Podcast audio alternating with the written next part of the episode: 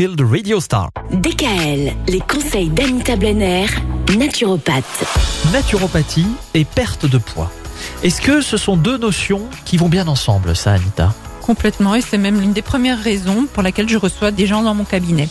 Alors quand je reçois une personne, dans un premier temps, je cherche toujours à comprendre pourquoi la personne veut perdre du poids.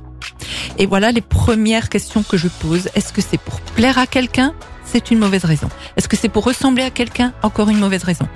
Est-ce que c'est parce qu'on me l'a demandé? C'est souvent le cas. Hein et quand je pose la question, euh, est-ce que c'est vous qui décidez de perdre du poids? Là, oui, on peut continuer. C'est vraiment une décision qui est compatible avec votre véritable désir. Sinon, le résultat ne sera pas à la hauteur de vos attentes. Hein. Il est impératif que l'élan vienne de vous. Alors, quels sont les principaux facteurs de prise de poids? Bah, D'abord, il y a les mauvaises habitudes alimentaires, hein, les troubles du comportement alimentaire. Il y a évidemment la sédentarité, l'arrêt du sport, l'arrêt du tabac, l'hérédité également, certains médicaments et puis certaines maladies. Et surtout les changements hormonaux dont on a parlé la semaine dernière et la gestion défaillante des émotions et le stress. Alors, comment perdre du poids? Bah, Sachez qu'il n'y a pas de solution miracle, hein, ça se saurait et un prix Nobel aurait déjà été décerné à son inventeur. Mais alors c'est quoi? On vient chez vous, c'est pour faire un régime?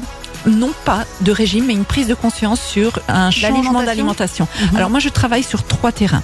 Mais sans l'énergie de la volonté, ces trois pistes ne servent à rien. Donc cette énergie, vraiment, c'est la volonté. Et on va d'abord travailler alors sur l'alimentation, hein, qu'on verra, qu'on verra demain.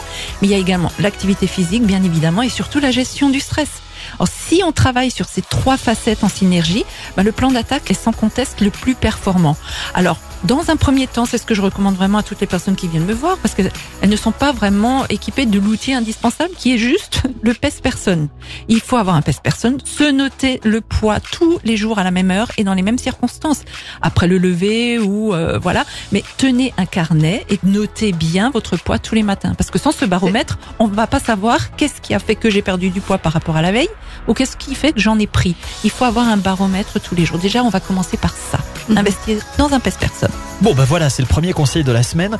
Il y aura plein d'autres conseils, notamment en matière d'alimentation. Ça, ce sera demain. DKL. Retrouvez l'ensemble des conseils de DKL sur notre site internet et l'ensemble des plateformes.